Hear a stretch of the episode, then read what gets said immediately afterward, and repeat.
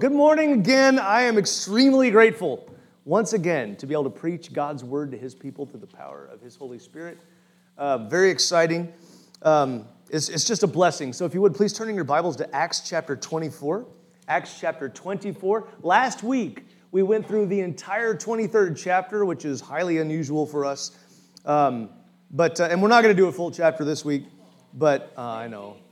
But we're still going to start at verse 1 of chapter 24. So while we're turning there, and while the kids are finding the 10 bingo pictures that are hidden in this slide, I'm going to get the treasure chest out so you guys can see it. While y'all are doing that, I'm going to take you through a quick review of what we discussed last week and then give an introduction to today's message.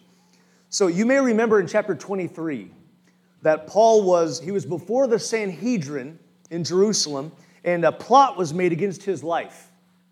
And so he was transported under heavy guard to another town. And Paul was supposed to defend himself in a trial under Felix, okay, who was the governor of the region. And so that's where we pick up in chapter 29. But what we're going to see today is a glimpse into a completely biased, bogus, truth-deficient witch trial of the Apostle Paul.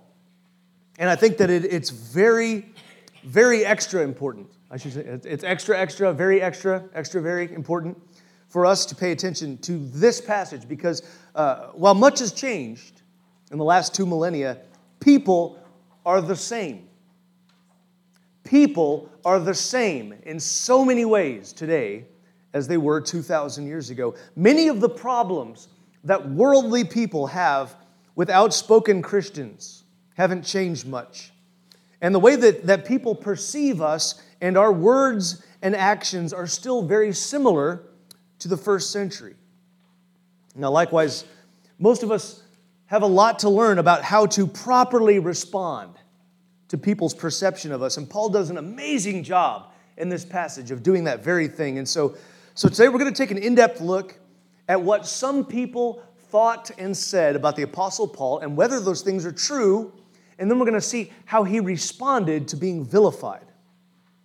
And you may ask, why? Why would this be important for 21st century Christians to pay attention to?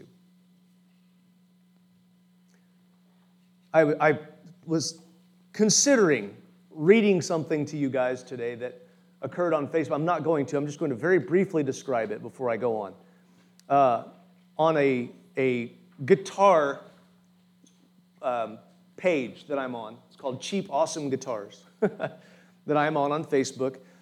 Somebody apparently posted something, and I didn't see what it was, but it apparently had some nudity in it. And so a man posted on there. This is a man who, I went to his profile page, and the background behind his profile picture says, "I'm not ashamed of the gospel, for it is the power of God for salvation for those who believe." Okay? So this man posted, and he said, "Well, I just saw nudity on this page. I guess it's time for me to leave." And by the time I got on there, 135 other comments had already been made. I didn't read all of them. I read dozens of them. They were so far as to say, to say that he wasn't, his wife must have been reading over his shoulder, or, oh, come on, where are the pictures? I'd like to see that. All these things like this. People making comments about, would you like pictures of your wife on there, blah, blah, blah. I mean, just awful, horrible, tacky, immoral things. And so I posted on there in his defense. And I said, Jesus Christ said that a man who looks at a woman for the purpose of lusting is committing adultery in his heart. I said, y'all have a nice day. And when I woke up this morning, I had a whole bunch of comments to my post. And I responded to every single one of them, just so you guys know. And I did it very politely. And it's amazing to me. This is just social media. Now, it's true. Most people will say things on social media they don't say to you in person. I don't think most of these guys would say, things to this man who posted the original thing, if they were in his face. But they might. And it's moving more that direction. That's where I'm going with this. Okay? There are other Christians on that page, I can guarantee you. I got a few thumbs up on my post, a whole lot of laughing faces, a whole lot of mockery. It's amazing to me how dark the world is becoming, and how chicken Christians are to speak out. That is not in my notes. But it's true. We are being too silent, friends.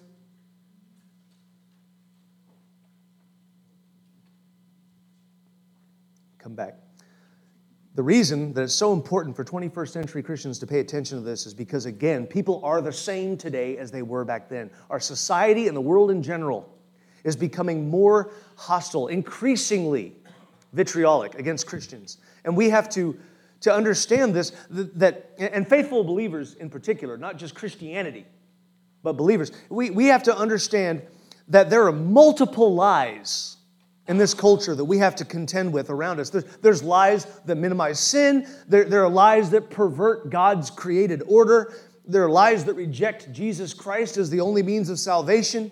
And most of us are familiar with these, and they're often confronted and debunked from pulpits across the nation. Not enough pulpits. But there's another whole set of lies that I think needs to be taken down, dismantled, ripped apart, before some people are going to listen to the truth. And I'm referring to the lies that people believe about us. The lies people believe about Christians. Are you aware that there are some lies that are commonly believed in our culture about Christians? You're like, duh. Yeah, of course. Yeah, we're aware of that. Pretty much anybody with eyes and ears knows that's true. So, but instead of spending our time and energy to prove them wrong, church folks tend to do one of three things. Either we attack in kind, which usually proves their point, right? Or we withdraw and refuse to interact, which isn't helpful, by staying silent. Or much worse, some try to avoid persecution by siding with the world against the Christians that don't compromise on God's word. Now, friends, in today's passage, God shows us a third way through the Apostle Paul. We are shown, or a fourth way, maybe I should say, to deal with being misrepresented. I think it's worth learning. It's worth us trying to inculcate this in ourselves in order that we might find ourselves one of these days in a similar situation. Just be aware of that. You know, it's a lot more likely now. And it's possible that one day soon we're going to be in a situation trying to have a discussion with someone who is deceived about who we are and what we stand for. You know, a dear sister tagged me in a post last night about the FBI has been apparently sending agents undercover into churches looking for, you know, extreme Christian behavior or something like that. And my response is, send them! Praise God, let's get some feds in here. Maybe they'll get saved. You know they're going to hear the gospel. You know, send them. Guys, we're under attack. We're not feeling it yet as strongly as we will be, but we are under attack. So we're going to pray. Then we're going to begin. Father God, I just ask in Jesus' name for each person here that you will help us to be good soil. God, there's such a lack of conviction and courage in our culture. People are so quick, Father, to join a rising tide of ignorance and even downright just anti-Christ stupidity, pretending to be a gender that they're not, or saying that Jesus would have worked for Planned Parenthood. Just disgusting things like that, God. It makes me angry, it makes me sad, but I'm thankful, Father, that you have given us the right to be your children through faith, and I ask, God, that you will help us to shine as lights in this dark world. Father, help us to learn from Paul's example today, and it's in Jesus' name we pray. Amen. All right, so Acts 24, starting in verse 1. And after 5 days, the high priest Ananias came down. You remember Ananias? He was a really, really bad guy. He had no problem with cruelty, bribery. Anyway, Ananias came down with some elders and a spokesman, one Tertullus. They laid before the governor their case against Paul. And when he had been summoned, Tertullus began to accuse him, saying, He said, since through you we enjoy much peace, and since by your foresight, most excellent Felix, reforms are being made for this nation in every way, and everywhere, we accept this with all gratitude. But to detain you no further, I beg you, in your kindness, to hear us briefly. This is a whole lot of flattering language, isn't it? You know, apparently flattery was a key part of coming before a powerful civic authority if you wanted him to rule in your favor. So what Tertullus is doing here is he's greasing the skids in a typical lawyer fashion. But the funny thing is, If you read what the historian Tacitus said about Felix, he was a terrible person, okay? And it's very likely that he didn't actually provide peace or reforms or kindness. In fact, a lot of seditions happened under his rule because he was just not a good guy, okay? Now, Felix and his brother, can't remember his name at the moment, they both used to be slaves of Claudius Caesar's mom, okay? I know that sounds weird, but after they were freed, Claudius Caesar really liked Felix, and so he decided he should be a governor. And it sounds really similar to the story of Joseph in Egypt, you know, from a slave to governor, except Felix was not full of integrity and godliness. Felix instead was very cruel and greedy and lustful. And so Tertullus was probably just trying to butter him up. And anyway, after this fawning introduction, he begins to hurl accusations against Paul.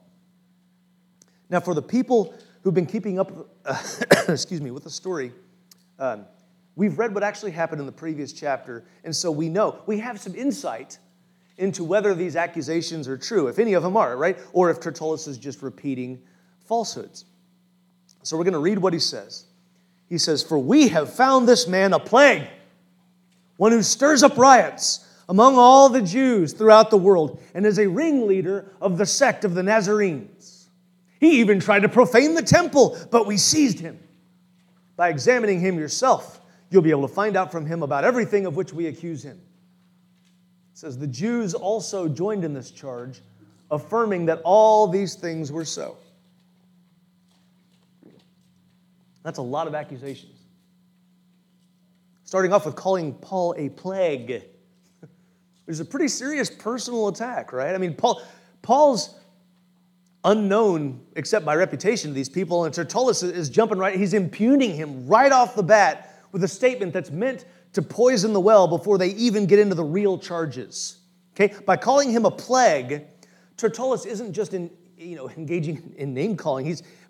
Paul is being accused of having a toxic character. A toxic character. And I hope you'll forgive the word toxic. I know it's really overused in our culture, but it's a good word, because most of us understand what it means. When a person is thought to be toxic, okay, it automatically calls into question anything else that they say or do, right? Does that make sense? If a person is presumed to be poisonous, that casts a shadow over all of their intentions in every situation. Their motivation is always going to be assumed to be wicked or selfish, at least harmful, right? A similar word, or an example of a similar word approach today, might be to paint someone as a racist. Now, despite the fact that just about everyone knows that racism is despicable and it's totally unbefitting a Christian, and that anyone who is a racist, that's pretty much inexcusable, and despite the fact that very few people in America today actually fit the classic definition of racist, people still accuse one another of that, like that's your trump card, you know? You start losing the argument, oh, well, you're a racist. You know, if I can find some flimsy reason to accuse you, then I win the argument. At least that's how people seem to think it works. Well, in the first century, you know, people like they do today, people try to make their opponent look bad even before the argument starts. And then Tertullus accused Paul of stirring up riots among the Jews throughout the world. And in making this claim, he's saying that Paul is also guilty of toxic behavior, because being guilty of toxic character is, unfortunately, not against the law. So there had to be some actions that Paul could be accused of in order to make it to court. Of course, rioting isn't, you know, it's not a good thing. It's against the law back then, as it is now, although back then it was actually prosecuted. And people who caused riots were disturbing the peace and the tranquility of a city, and so they were considered bad folks. So if Paul had actually been stirring up a riot, that might have been a valid complaint, but was he? Yeah, we'll get back to that, okay? The next thing this lawyer says, actually, it needs a little background. When referring to Paul as a member of the sect of the Nazarenes, he clearly means it to sound derogatory. It's similar to how in the secular world today, people might view the word Christian, although special hatred is reserved for evangelical Christian, or even more so, fundamentalist Christian. You know, we should remember that Nazareth was viewed as a really uncool place by many people in Judea. As Nathanael said, Nazareth?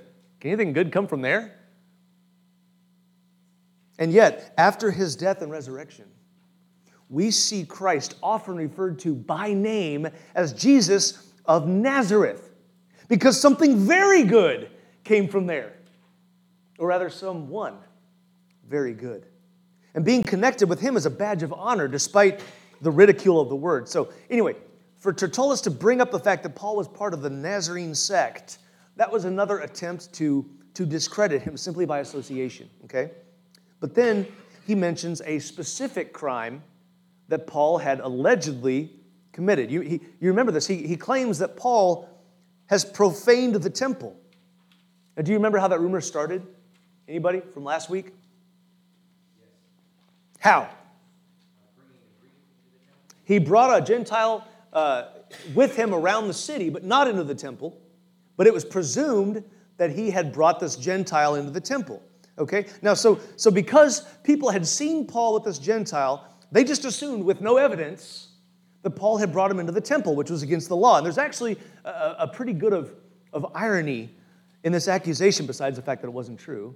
It seems that for a theocracy, the Jews were actually pretty tolerant of varying views among their elites, right? We know this because the two main groups that we read about in Scripture are the Pharisees and the Sadducees. They're polar opposites when it comes to some major doctrinal issues. And so the thing that the Jews got most upset about here, about Christians, and remember, this is the non-believing Jews. There are lots and lots of believing Jews, okay? But the non-believing Jews, what made them so upset about Christianity wasn't that there was a new sect or that they believed the Messiah had already come, which he had. Rather, it was that they believed that Gentiles could be God's people too. That was the biggest problem that they had. So since Gentiles weren't allowed in the temple, at least in traditional Judaism, they incorrectly assumed that Paul had violated that rule, and they were hoping to bust him for it. But even so, Tertullus didn't say Paul brought a Gentile into the temple. He said, but he profaned the temple, which could have been anything. That could have been anything up to and including sacrificing a pig on the altar, right? They just want to give him a label for this crime and make it as bad as they could possibly make it sound. And on top of all these points, he wraps up the accusations with the statement that Felix would be able to figure out all this on his own by examining Paul, implying that Paul had this like aura of obvious evil around him. You know, it'd be really, really apparent to anybody who was looking at him that he was just malevolent. So, to be certain, this is both an ancient technique and a modern one, right? I mean, any good prosecuting attorney is going to tell the jury what they want the jury to figure out based on the evidence. And most of the time in our society today, when a criminal case makes it all the way to court, there's at least some substance to it. But in Paul's case, most of these accusations were just bogus. They were hot air. They were made up. So, and now is the part, now that we've seen what Tertullus says, we get to look at Paul and how he so perfectly, politely dismantled these lies that had been leveled against him. And he validated the one thing that wasn't false. So he responds to each of the accusations with his own assertions, which are true and correct, unlike many of the charges against him. So for the next few minutes, friends, I want you to pay close attention to how Paul responds, because these techniques will be good for each one of us to have in our own repertoire whenever we find ourselves in a similar situation, which I believe is coming. So picking up in verse 10. When the governor had nodded to him to speak, Paul replied, "Knowing that for many years you have been a judge over this nation, I cheerfully make my defense. You can verify that it is not more than 12 days since I went up to worship in Jerusalem, and they did not find me disputing with anyone or stirring up a crowd, either in the temple or in the synagogues or in the city." Okay, so right up front, Paul shows a completely different personality than the one that had been attributed to him by Tertullus, right? As opposed to being toxic, you know, poisonous and arrogant and bitter, Paul is cheerful in making his defense. I'm going to say this. It's hard to convince people that someone is a terrible person when they are interacting with you in a way that is genuinely friendly and sincere. Just think about that next time you're having a conversation with a person that disagrees with you.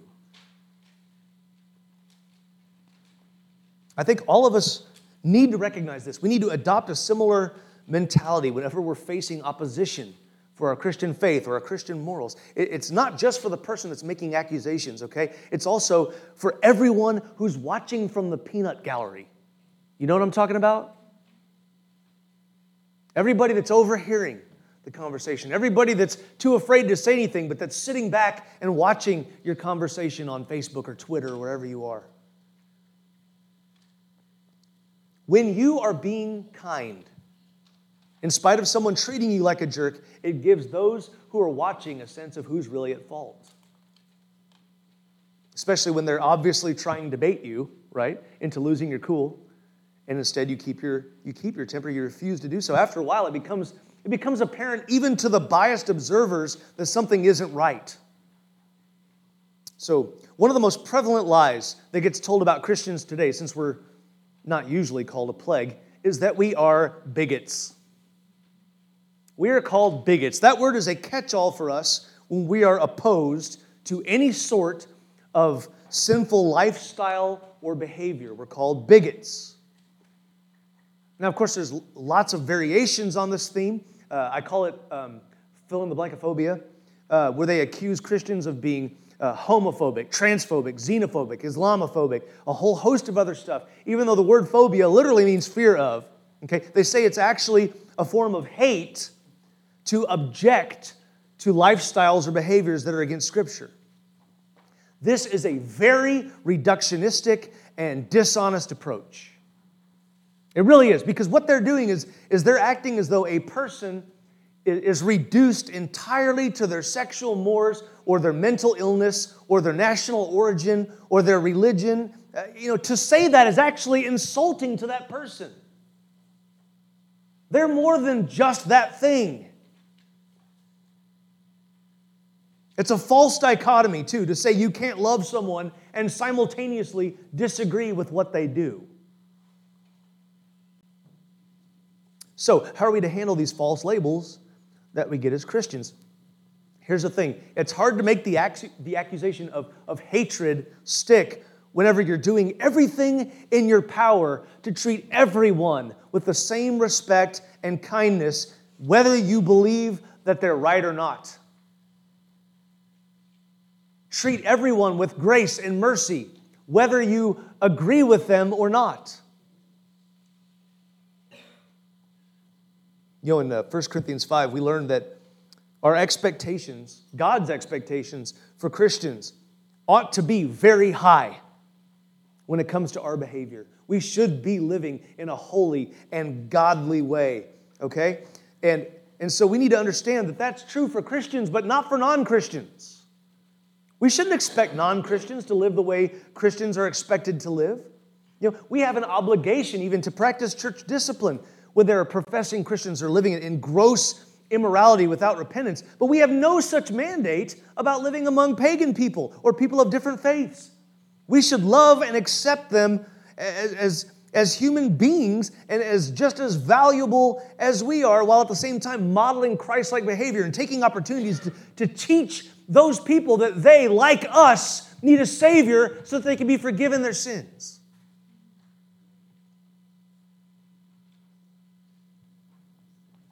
Anyway, as the late, great Patrick Swayze said in the modern classic Roadhouse, always be nice, okay? I'd take it a step further and say always be kind, because nice is about being polite, but kindness truly cares about other people. So next we see that Paul renounces any involvement with the rioting, as he should, because he didn't do that. In fact, Paul is exceptionally peaceable in Scripture, and every indication in the Bible is that we should be too. We should be peaceable people. When we do that, we are displaying maturity and godly wisdom, and the Lord blesses those who are peaceable. In fact, Christ himself said, "Blessed are the peacemakers." Why? Oh, somebody better speak up. They shall be called sons of God. Blessed are the peacemakers, for they shall be called sons of God. That's two. Well done. I'll pay you later. No. Jesus' brother James wrote that wisdom from above is first pure, then peaceable. It's the very next thing. First pure and then peaceable, gentle, open to reason, full, listen, full of mercy and good fruits, impartial, in other words, not showing favoritism, and sincere. And this next line is a promise. It's amazing. And a harvest of righteousness is sown in peace by those who make peace. We are called to be peaceable. In fact, in Romans 12, Paul says, if possible, so far as it depends on you, that's pretty important, live peaceably with all. And then after instructing Christians to avoid taking vengeance, then Paul says, do not be overcome by evil, but overcome evil with good. I love that. Do not be overcome with evil, but overcome evil with good. And yet we're so bad at that. It's one of the greatest sentences in Scripture, but we're not good at it. My first roommate in college was such a redneck. He was a great guy, but he one day he said, Hey, Mark, why don't we go out to a bar and knock a few down? And I said, dude, we signed a thing when we got here that said we're not going to drink alcohol while we're students. And he goes, no, not drinks, pagans. I was like, that is not what we're called to do, friends. Okay? We're not to produce chaos and unrest, picking fights everywhere we go. Instead, we make peace by planting ourselves and helping others to be planted very solidly on the bedrock of God's truth. Make no mistake, we are not called to be peaceable at the expense of truth, but for the sake of truth. Because again, when you keep your head in a discussion, when you know there's actually spiritual warfare going on all around you, it exposes their lack of moral authority when they lose their cool and you don't. You know, something as simple as gently offering an alternative to a secular narrative being promoted can result in pushback. It can even result in people responding with anger against you. But when those who are in the wrong pile on, if you continue to be gracious and caring throughout the conversation, it disarms your opponents.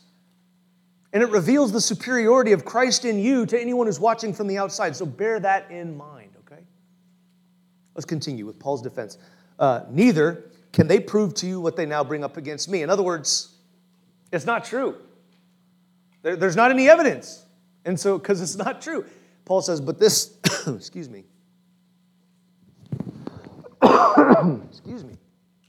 But this I confess to you, that according to the way which they call a sect, I worship the God of our fathers, believing everything laid down by the law and written in the prophets, having a hope in God, which these men themselves accept, that there will be a resurrection of both the just and the unjust. So here we see Paul responding to the one thing that Tertullus accused him of that was true, right? But while it was introduced by Tertullus as a slur, Paul wears it proudly. He is a Christian. He's not ashamed of it. Paul, in very short fashion, indicates his faith is in Jesus Christ. And he says, he lets them know his faith in Jesus Christ is warranted even though he is Jewish, because it's based on the very scriptures that he and all the rest of the Jews hold dear. Now, while Paul doesn't expressly share the gospel here, he alludes to it strongly with the reference to the resurrection of the just and the unjust. Because remember, friends, Jesus Christ is God the Son, a member of the triune God of Paul's forebears. He fulfilled every single promise in the law and in the prophets. He's born the Son of God. He died as the payment for our sins in accordance with the scriptures that we might be forgiven. And then he was buried, and then he rose again, also according to the scriptures. He is our hope. He is the hope of all those who put their faith in him. But the warning, this warning about both the just and the unjust rising from the dead for judgment, it means that this good news requires a response from those who hear. I'm going to say that again. The presentation of the good news requires a response from those who hear. Paul is not just admitting he's a Christian.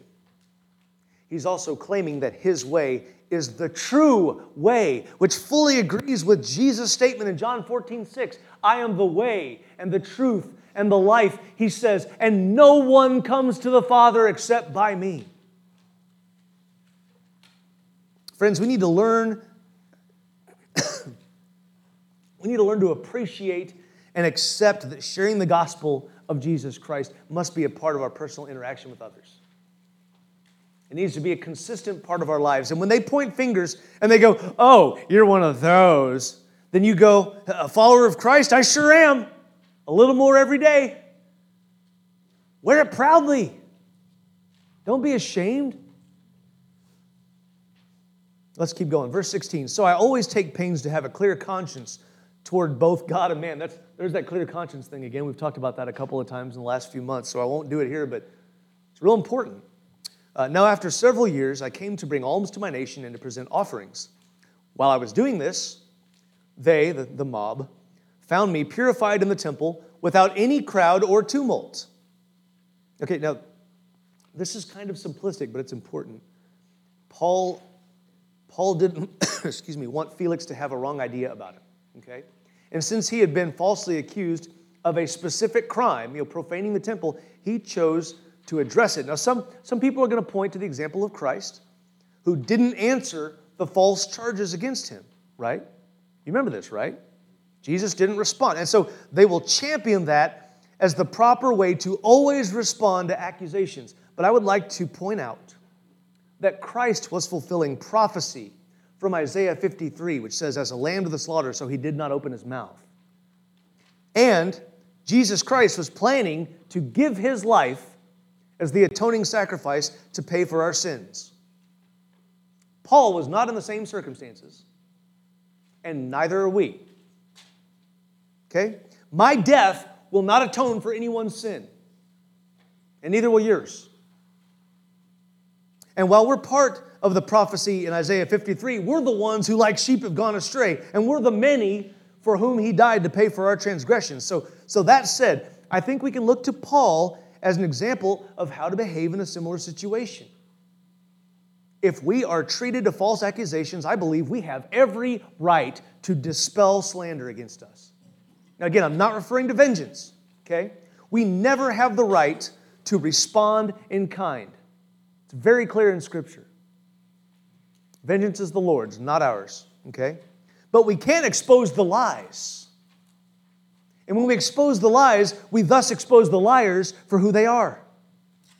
Now, unfortunately, this is not an ironclad defense, as it's often been said. Truth sounds like hate to those who hate truth. So even if we're correct in our defense, it doesn't mean we're going to be victorious in the short term, okay? But we are obligated, friends. We have a duty to honor God by being people of integrity. And if our loyalty to Christ is known, then refuting false accusations can actually glorify God. Does that make sense? After all, that's the whole point of this. Paul's not defending himself for his own sake. He's defending himself for the sake of the gospel, for the sake of the Lord's reputation. That ought to be our priority as well. Now, this is why being cheerful and peaceable are such an important part of our defense, which Paul, again, shows perfectly. So, let's finish his defense statement. They found me in the temple without any crowd or tumult, but some Jews from Asia, and he says, they ought to be here before you and to make an accusation should they have anything against me. Or else, let these men themselves say what wrongdoing they found when I stood before the council. Other than this one thing that I cried out while standing among them, it is with respect to the resurrection of the dead that I am on trial before you this day. And you remember about that. He said that out loud, and it caused the Pharisees and the Sadducees to start arguing with each other. You remember that? Okay, that's the one thing that Paul did that could even be construed, and it would have to be kind of misconstrued as being the cause of all this tumultuous activity by this mob. So we see in this last sentence, Paul is even willing to give a concession. You know, he did one thing that might be misconstrued as causing trouble, but in general, he's saying that the people who should have been there to accuse him, they've all pawned it off on other people, right? And he says, he's like, I am credibly innocent of all these charges. You know, and I think this showed Felix that rather than being an obvious evil, Paul's life was overflowing with obvious grace. And that's what we ought to have, obvious grace. You know, notice he didn't try to destroy his accusers. He didn't treat them as subhuman. He simply and respectfully stands up for himself and stands up for his faith. And that, brothers and sisters, that is exactly what I think we're supposed to do.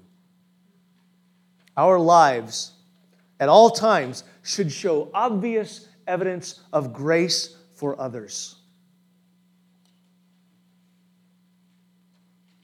You know what the hardest thing that I think Jesus ever said to wrap your brain around is? Love your enemies and pray for those who persecute you. I don't think we are ever more like Jesus except when we love our enemies and pray for those who mistreat us.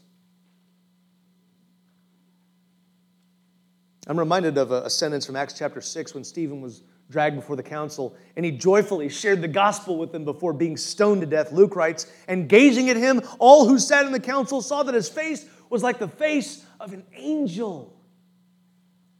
That's cool.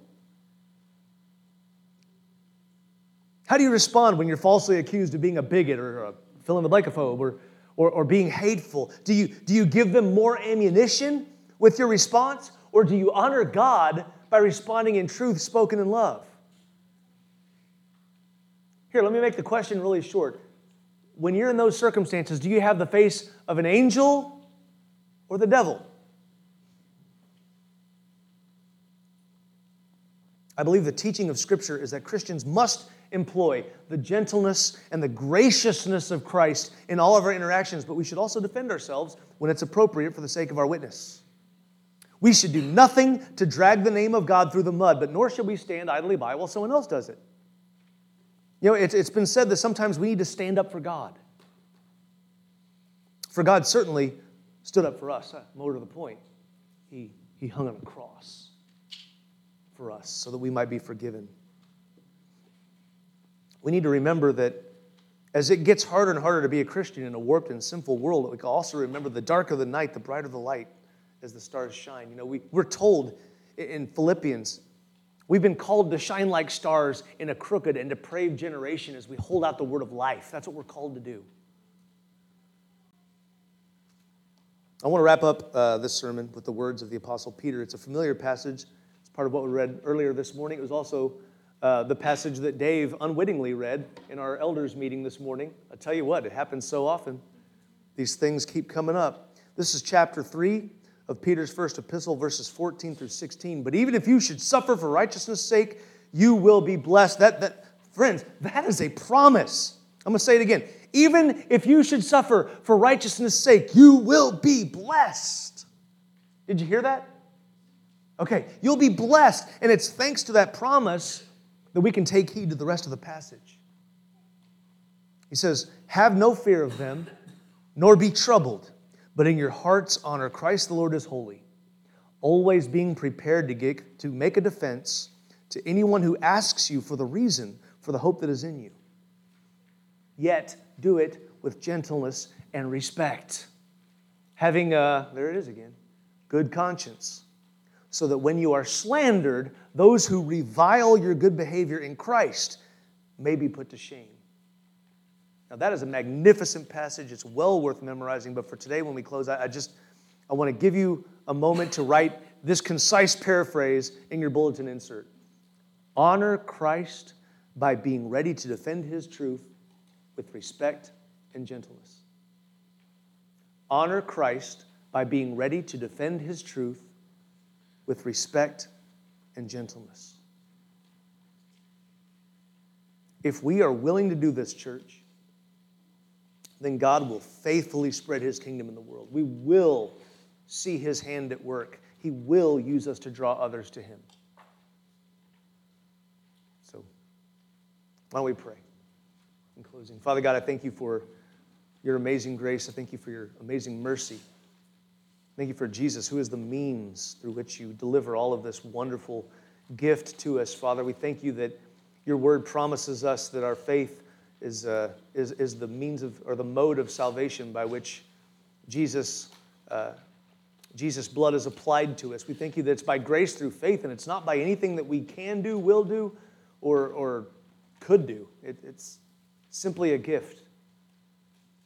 We thank you, Father, that you give us the opportunity to live by your grace through the power of your Holy Spirit and become more like Jesus, not because we're better than anybody else or anything like that, simply because you have blessed us with your Holy Spirit who sanctifies us.